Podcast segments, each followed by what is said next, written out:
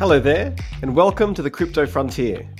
I'm Jonathon Miller, Managing Director of Kraken Australia, and here on the Crypto Frontier, we will hear from the industry's best and brightest about the latest news in crypto and blockchain from Australia and around the world. Whether you haven't yet bought your first Bitcoin or want to better understand the latest DeFi token or development in blockchain, this show will go behind the scenes with founders, experts, and industry professionals to explore the technology that powers the future of finance.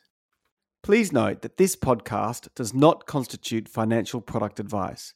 You should consider obtaining independent advice from a financial advisor before making any financial decisions. I hope you enjoy the show. Hi, folks. I recently spoke with Mark Carnegie from Crypto Gaming United, otherwise known as CGU. He has a long history of investment as principal founder of MH Carnegie & Co and has turned his mind to blockchain technology. He talks to us today about the potential for trustless, blockchain based play to earn platforms as game changers, pun intended, not only for the gaming world, but for developing world participation in the modern day economy. We coined the phrase nano entrepreneurs. I hope you like it. So, Mark, welcome to the show. And yeah, if you could tell me a little bit about how you came to crypto. So, obviously, as somebody who is of the age that when something new like this comes along, your instinctive reaction is it's a bubble, it's rubbish, I've seen it all before. Pokemon Go, Beanie Babies, Teenage Mutant Ninja Turtles, Y2K, bubble stuff, where I'm told I have to spend a huge amount of time worrying about it, and in the end, it goes away and leaves me to my life you know, the famous investors that I always think about are Warren Buffett and Charlie Munger, and Charlie Munger particularly. And what he says is invert things.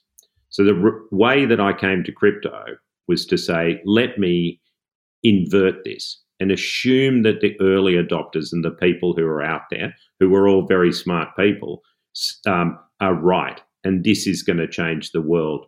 Then what?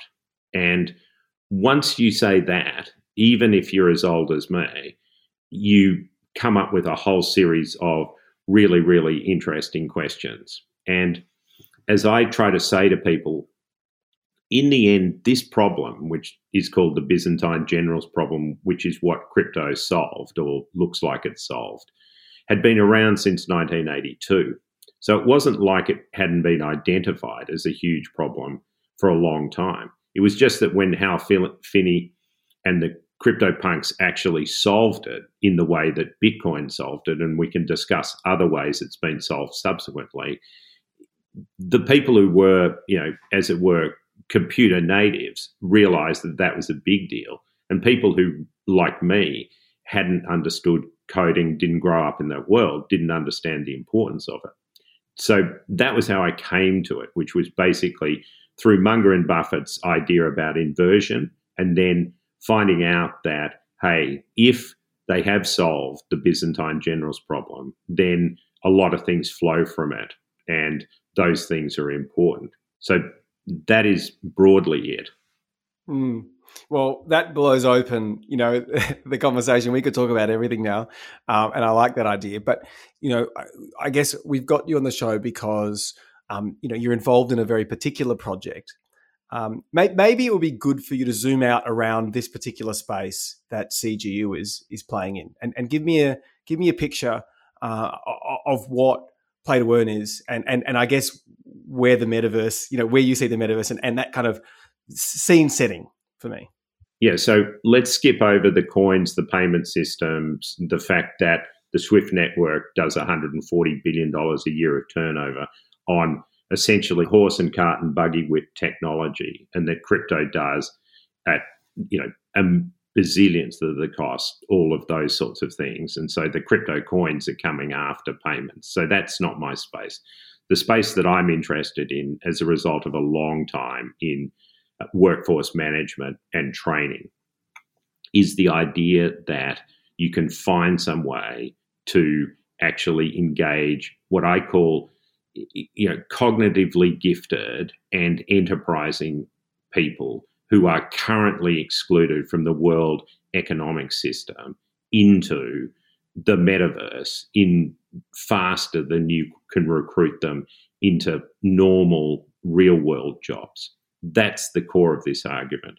And you've got a reference set about why CGU is going to change the world and Axie Infinity is going to change the world. When you think about M Pesa, which was the mobile money that was strapped to the telecommunications networks in Kenya, you, maybe it's before you were roaming the planet, but everybody thought that development in Africa was going to have to go wireline phones before mobile phones. And then what came out of Kenya was not just mobile phones, but mobile money. And so 47% of Kenyan GDP happens on the telecommunications network and allowed them to just completely leapfrog a huge number of steps and huge amounts of cost and accelerated deployment wildly beyond anybody's expectation. Now, I don't know how many of those African countries you've been to, but I, when I was in the Omo Valley, especially in the most extreme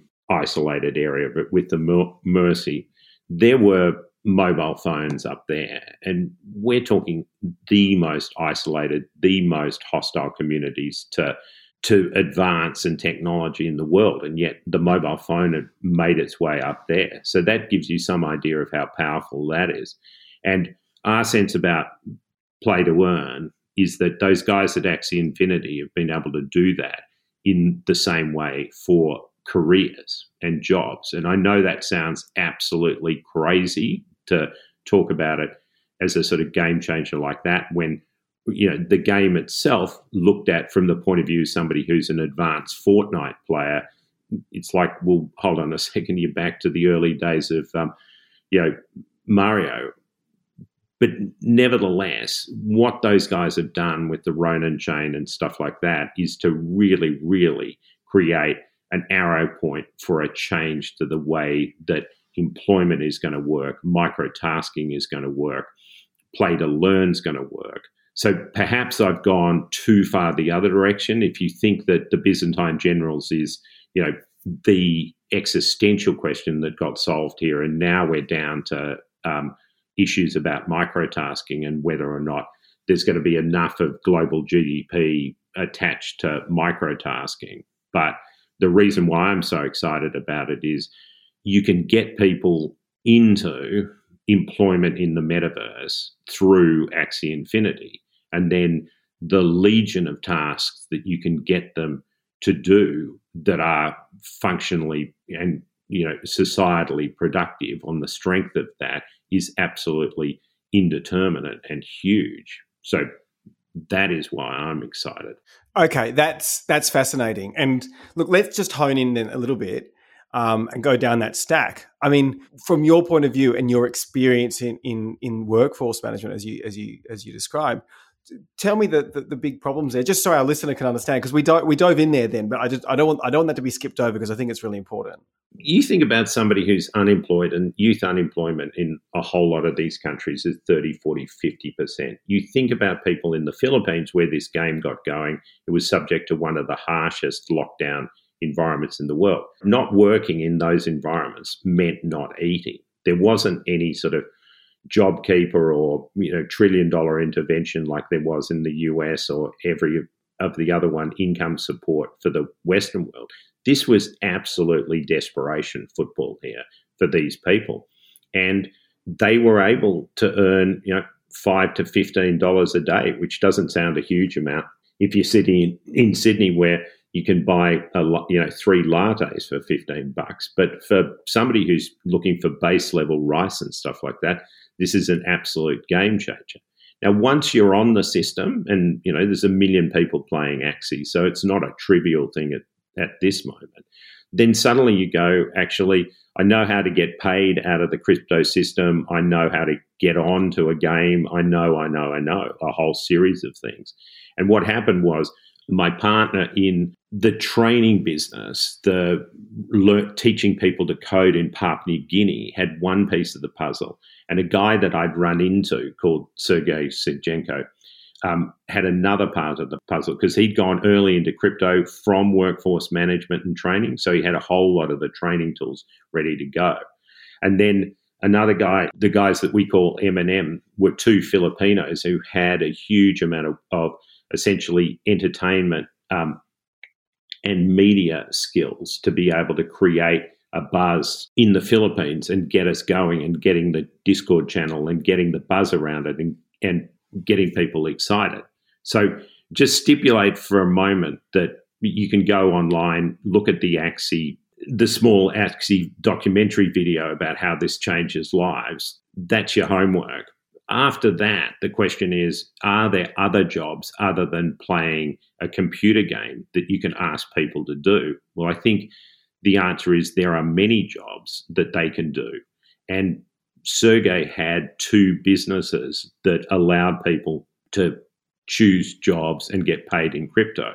And once people started to get paid in SLP, which is the Axie currency, they felt better and better about getting paid in crypto. And they had their payment rails to be able to move crypto into fiat and into actually cash fiat. And then I'm sure you know, but maybe the listeners don't know, that in well established Axie markets like the Philippines, there are cafes where you can pay in SLP. So you don't have to get off Ronin and and pay the the bridge fees to get out into fiat. So this thing's absolutely extraordinary. Now, I'm not sure, Jonathon, that I asked you, I answered your specific question, but you can tell this is a huge, huge rabbit hole. You can go down every different dimension of it. But that is why I'm so excited because these people have learnt so many different things about being part of a banking system in a world where my partners know about training and get and microtasking and getting groups of people to mobilize to do things. And the combination of Marco and Morris, who understand that community better than anyone else, Sergey, who had a whole series of payment and tasking rails, and Roman, who had the training rails as well as the coding as well as the other. It just made a unique set of circumstances for us it's really um, like obvious, I think, that there needs to be more competitors in the space around you know you know play to earn in general. Uh, but but tell me how CG. I mean, for the benefit of the listener, because I've read the white paper, I get it. Um, but for the benefit of the listener, what specifically is CGU providing in the space? I can see that there's opportunity there, uh, but but how does it how does a a player come to you? And, and what do they get? And why why do they come to you instead of just going direct to, to, to say some of the, the play to earn games?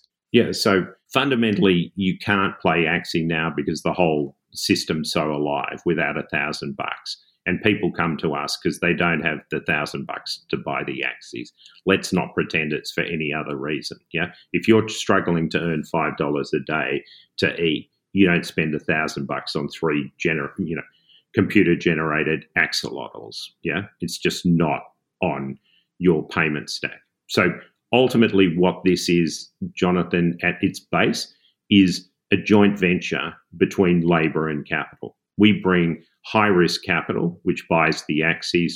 The player brings labor in terms of playing, and we, you know, after paying costs for the system and stuff like that, we broadly split the profits. So it's nothing other than the story of capitalism from the beginning of time. Some people are willing to take risk with their labor, and some people are willing to take risk with their capital and come together. And what I say to people in terms of the head scratcher here is people can't believe the, the sorts of returns you earn out of running an Axie guild at the moment. And I'm sure in time they're going to go down. But if I took you to Lusaka and and into a market there at the moment, and you were trying to borrow money in a street market in Lusaka or Antananarivo in Madagascar or any one of these other countries, the interest rate you'd be charged if you could get the money is 35%. And it's not 35% a year, it's 35% a month. So the thing that just people can't understand about why this is behaving the way it is is that these guys aren't borrowing the thousand bucks from us. They don't have a personal guarantee on it. Yeah. And their alternative in terms of capital to get them entry level capitalism jobs is to borrow at 35% a month if they possibly can get it. And the consequence from not paying in that world is not that you hand your axies back, it's that you're in some serious, serious strife in a very, very tough, you know, tough country in the world. And that goes to why this is such a big deal and why it can only happen in crypto because you need to create a trustless trust market.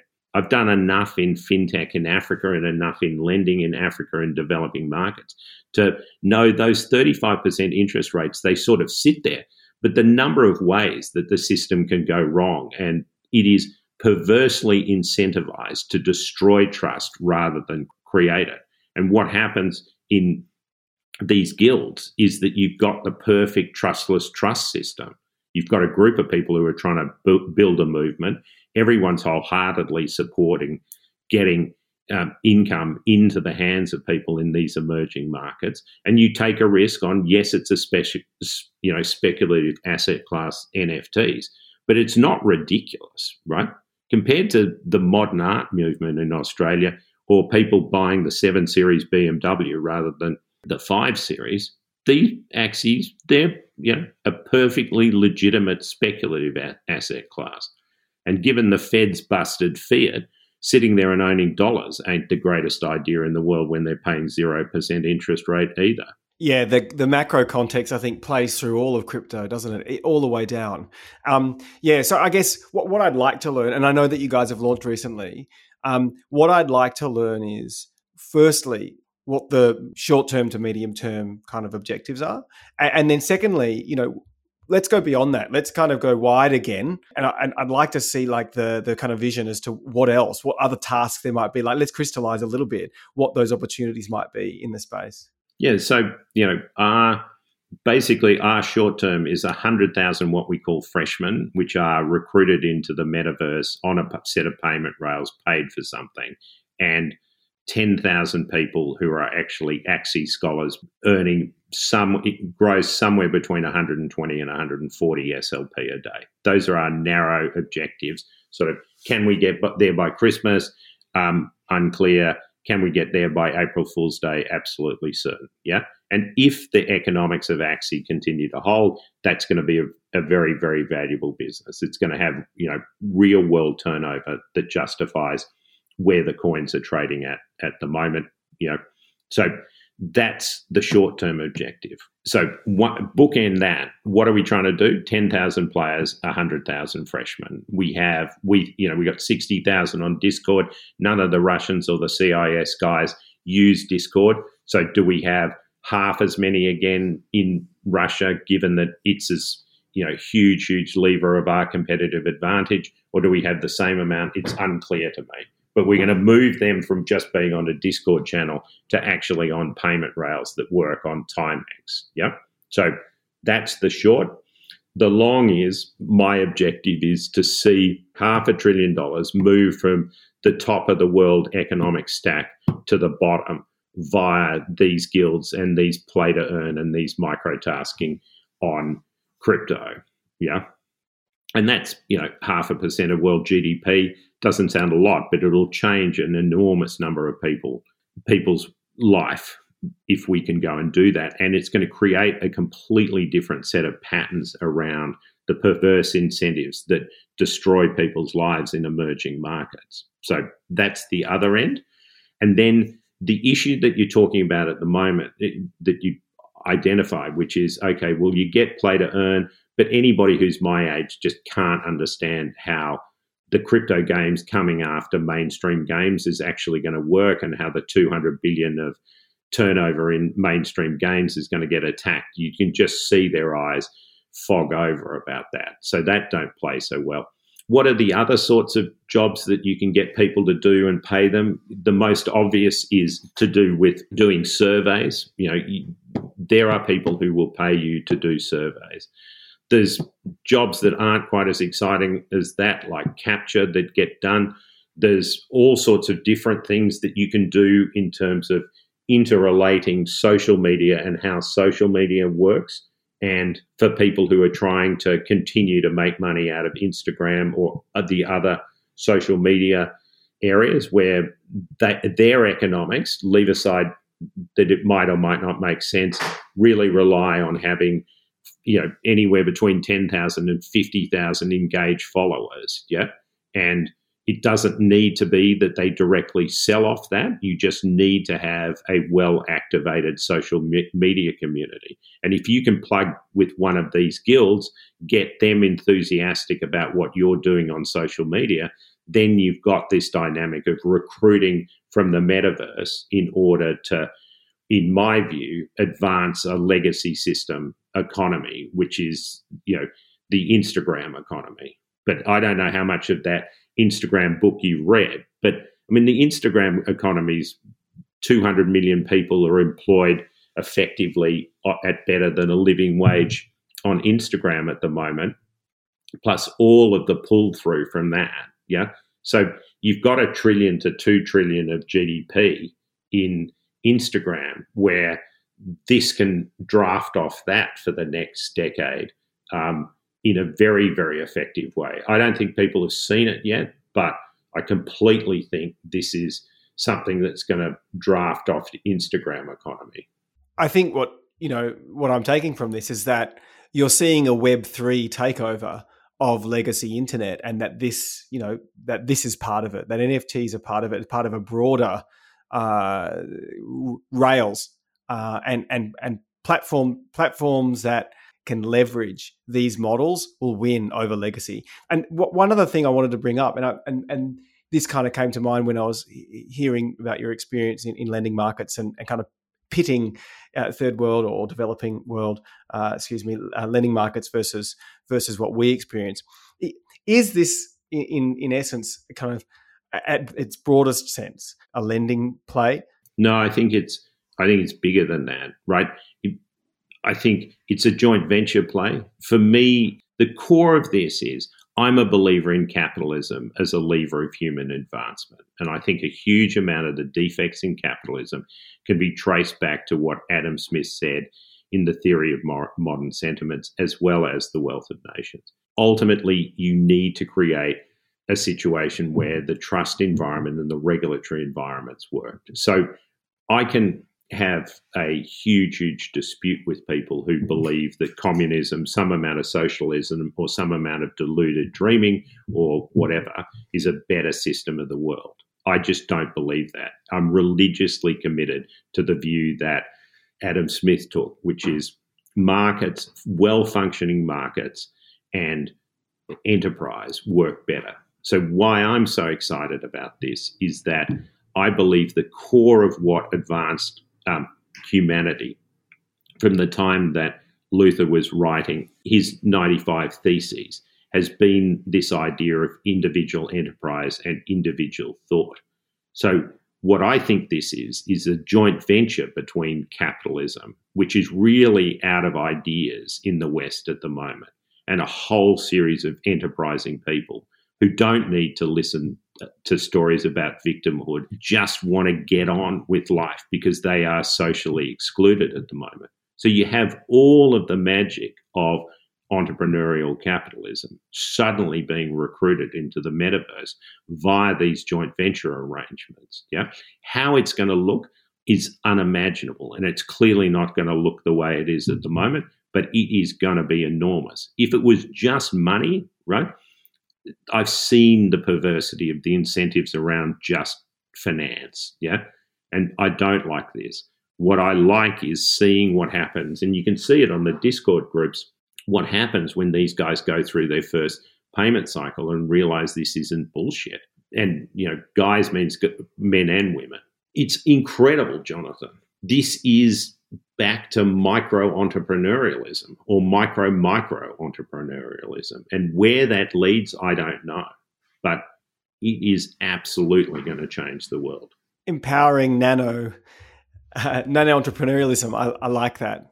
I like your nano entrepreneurialism. That's a better line than I've come up with. You know, I basically said, you know, workforce management and training for the meritocracy of the metaverse. But I like your nano nano entrepreneurialism better than mine. You can have that one. Um, I'm looking forward to seeing it spread through the metaverse. Look, well, Mark, I think you know I like to keep these conversations, um, you know tight. And I and, and I really appreciate the time that you've had uh, you've given us t- today to share to share your insight because it's been you know really actually quite eye opening. And I'd love to talk to you to more about some of the more macro macro ideas and how blockchain can solve macro problems. But this this is the I guess perhaps your first foray um, of many. But yeah, I really appreciate your time. Thanks so much for joining me today.